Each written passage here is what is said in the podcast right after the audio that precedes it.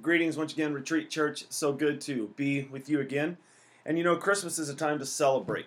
To celebrate the fact that our Creator became human, became one of us, and He came to live our life as our substitute, as our representative. He came to um, be that perfect gift from God. And we want to celebrate that this season. But you know, there's something that seems to want to rob us all the time. Doesn't see every time you want to celebrate something, there seems to be something negative going on, something challenging going on, something that wants to rob you of that celebration. Um, sometimes there are those things that um, other people bring into your life and say, Yeah, you're happy about that, but what about this? Or maybe it comes internally that you are saying to yourself, Well, um, I wish I could celebrate, but this person's not here, or that person's not here, or this happened, or that happened, or we have some sort of regret or some sort of fear. So many things today try to rob us of this season that we're in to celebrate the fact that our Creator loved us enough and understood our situation of being lost and separated from Him enough that He became one of us to live our life and to die our death and to raise again from the from the grave so that we too may have eternal life. One of those things that tempts us to um, stop celebrating or hinders our celebration is the fear of death. It's amazing, isn't it, um, that we hear so much of death these days, that we hear of numbers of people dying. Um, you know, when we focused in on this pandemic, this um, coronavirus, and every day we hear of how many people are dying in our cities and how many people have died worldwide and who we're passing and all of those things. Um, what, what, what do you think would happen if every day you heard the statistics of people that died from various things? What if you heard um, the statistics every day of how many people died in a car accident or um, how many people died at an accident at work or an accident at home? Or if you read how many people died every day from heart disease, um, from diabetes, from cancer, and all day, every day, it was just this influx of numbers of how many people um, died. I think that if we lived our life with those constant numbers, we would be afraid to do anything. We would be afraid to get in our cars. We would be afraid to go to work. We'd be afraid to get on a bike. We'd be afraid to go on a hike. We would be um, afraid to go and to do just about anything. We probably wouldn't eat anything. Um, we would just live our lives in this constant state of what if, this constant state of fear. And, you know, fear begins to control our lives. And fear, in extreme sense, can cripple our lives. Now, um, there is a healthy dose of fear that can keep us from doing things that, that, that we probably shouldn't, but that so easily becomes out of balance for us. And I think in the middle of a pandemic, it becomes um, more so, more prone to become out of balance. And so there's a lot of things going on today, and this idea and this this fear that has gripped our, our country, has gripped our world, and is beginning to cripple us and beginning to cause all sorts of other issues such as anxiety and depression um, and affecting education and family life and those kind of things. So we're living in a time where we're in a season of celebration, yet there is so much fear, and the fear of death is kind of heightened during a pandemic. And um, so we have that battling against us. And so this Christmas, what we're doing here at the Retreat Church is we're talking about a victorious Christmas. What, what are the victories that Jesus came and provided us with? And, and today in our text in Hebrews chapter 2, verses 14 and 15, last week we focused more on 14, and today we're going to focus more on 15. We notice that Jesus' life, his death, and his the fact that he came and he lived a human existence and that he died our death, um, it brought us freedom. It brought us freedom that we no longer need to live a life that is crippled by the fear of death. And we're going to be talking about that today. And so um, we have options, right? We, we have options on how to deal with, with this fear of death. There are secular options um, and there are religious options.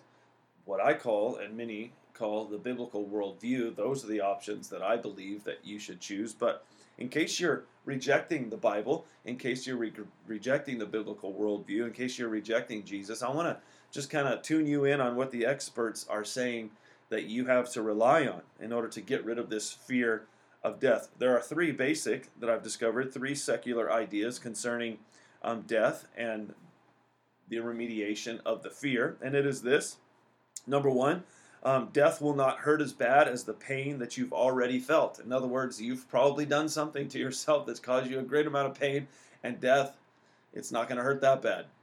That one seems kind of lame to me. Um, number two, um, you will not even know that you are dead any more that you than you knew that you were alive, that you were not alive before you were born. In other words, before you were born, did you know you weren't born? Did you know you weren't alive? No. You you weren't here. You had no existence. You you did not know that you weren't present.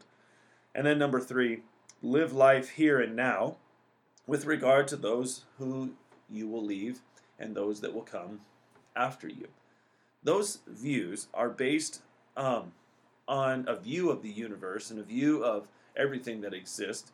That everything that exists is a byproduct of spontaneous, random, unguided processes, and that's just what what it is. There, there's there's no over uh, there's no overall guide. There's no um, person or entity or being that are in charge of things. And what happens is the world is just a series of of random unguided, spontaneous events. And the pandemic seems to be one of those from that perspective. And your life is one of those. Your life is just random, it's unguided, it's purposeless, and you live, you do the best you can, and then you die.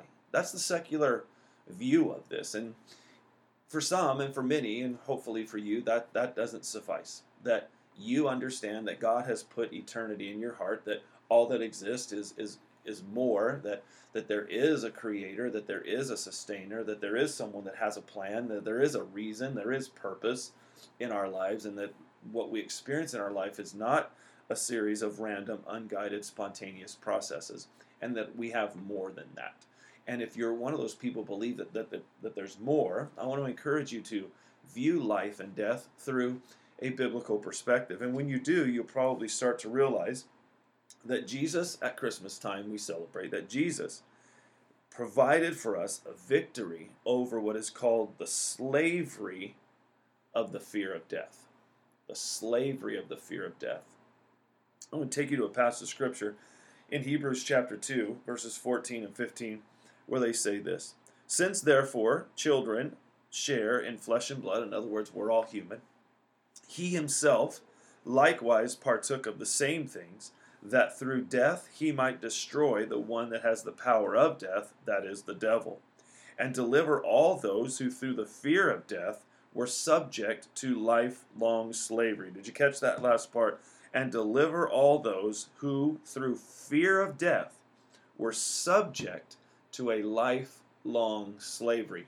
We believe that Jesus came to free us from that slavery, that we do not need to live a life paralyzed by the fear of death and that there is hope for us beyond the grave, that we can live with a purpose in mind, knowing and believing that Jesus has brought us victory over that fear.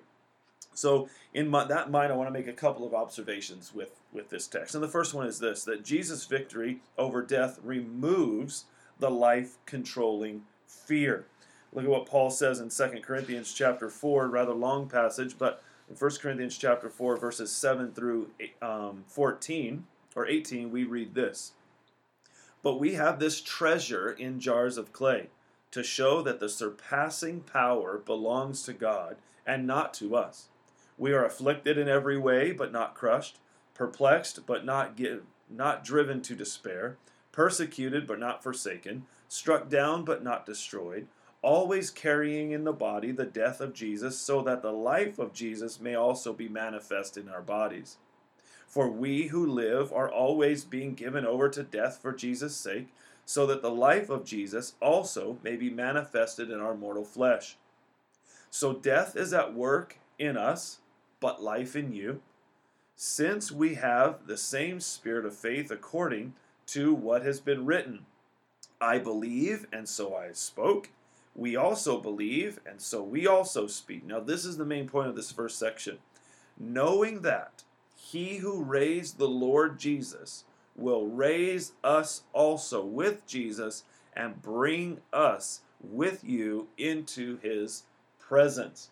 So, as Paul the Apostle was teaching the church in Corinth and writing this second letter to them, he's saying that they have this treasure, this gospel, okay, this, this treasure, and that's, that's the treasure, is the gospel of Jesus Christ. But he says we have it in these earthen vessels, these bodies. So we have this wonderful message, but our bodies are weak. Our bodies break down. Our bodies get sick. Our bodies are temporal. He says, but we've got this wonderful news of eternal life. And he says that as we carry around death in our bodies, in other words, our bodies are, are once we peak, you know, our bodies are continuing to, to decay and to, to move in the direction of death, but we've got this wonderful spirit of renewal within us, and that is the Holy Spirit. And we have this wonderful gospel account. And the beauty of the gospel is that Jesus Christ has been risen from the dead by the power of the Holy Spirit, and that same power of the Holy Spirit will again raise us to eternal life as well. A second thing that Paul begins to talk in the same section with the folks of first, um, with the folks in Corinth is this: For it is all for your sake that so that as grace extends more and more, people may increase in thanksgiving to the glory of God. So we do not lose heart, though our outward self is wasting away, our inner self is being renewed day by day. For this light and momentary affliction is preparing for us an eternal weight of glory beyond all comparison, as we look not to the things that are seen but to the things that are unseen. For the things that are seen are transient, but the things that are unseen are eternal. This passage of scripture really helped me walk through those um, three months that my father was in the hospital just prior to his passing. And I remember going on a hike and thinking about my dad and seeing him in the hospital bed and, and reflecting upon that from earlier in the day. And I, I read this passage and it really gave me hope. I ended up sharing it with my sisters, and I think this this idea where it says this that our outward self is wasting away. I knew my father's my father was going to pass away shortly. The doctor said, and we had him on hospice, and, and that was the direction that God was taking him. And and God really spoke to my heart through this when He said, though our outward self is wasting away, our inner self is being renewed day by day. God assured me in this passage that He was walking my dad through this process and that my dad's inner being was being renewed and that my dad's eternal self would be present with the Lord very shortly. And so that really comforted my heart and removed a lot of fear, some anxiety, some worry, some stress for my father. And it really, God spoke to my heart that day on the mountain as I was hiking that God was walking my dad to a place of renewal. And so, um, when we have this perspective in our life, we can live a full life. We don't need to live controlled by a, a, the slavery that is that is part of this bondage that we have when we're totally crippled by the fear of death.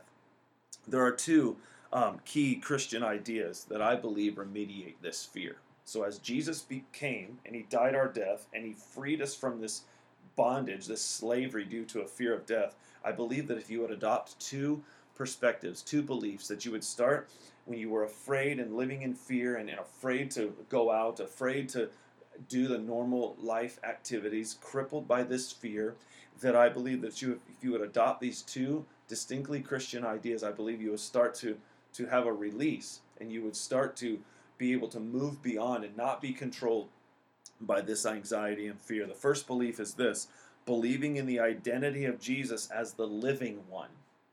Okay? He reveals himself that way in the book of Revelation, chapter 1, verses 17 and 18. This is how John gets this description. Notice in verse 17 When I, John, saw him, I fell at his feet as though dead. But he laid his right hand on me, saying, Fear not. I am the first and the last, and the living one. I died, and behold, I am alive forevermore, and I have the keys of death and Hades. You see, that's who we believe Jesus is. When we consider Christmas and we think about this Christ child, and we reflect upon Mary and Joseph and the fact that the scriptures say that um, Mary, as she got this news from the angel about Jesus, that she pondered these things in her heart. And as she pondered these things, I, I, I wonder um, if she thought of exactly who this baby would be, and that this baby is the living one. And though he died, he is alive, and he has opened the door for us, and he has authority and power over death and the grave. And as we believe in this identity of Jesus and we understand that from this identity, he leads us and guides us and provides for us, and he is going to carry us through death to eternal life based upon his personal identity. The second belief is this believing that our physical death is a transition into eternal life. Again, a Christian perspective. 1 Corinthians chapter 15 in verses 54 through 58 Paul says this, when the perishable, our physical bodies, puts on the imperishable and the mortal puts on immortality, then shall come to pass the saying that is written, death is swallowed up in victory. O death, where is your victory? O death, where is your sting? The sting of death is sin, and the power of sin is the law. But thanks be to God, who gives us victory through our Lord Jesus Christ. Therefore, my beloved brothers, be steadfast, immovable, always abounding in the work of the Lord, knowing that our Lord, excuse me, knowing that in the Lord your labor is not in vain. So I believe that Christmas is a time of celebration, celebration of life, celebration of, of victory, and victory over the slavery that comes and that is a result of an exorbitant fear of death. And if you would adopt these two distinctly Christian beliefs, I believe that the Lord would start to f- free you from this fear of death, knowing that He's going to walk you through that those gates, through that process, that He is your life giver and my prayer for you today is this that by following Jesus, you can have a view of death that does not include life crippling fear. God bless you. We'll see you next time.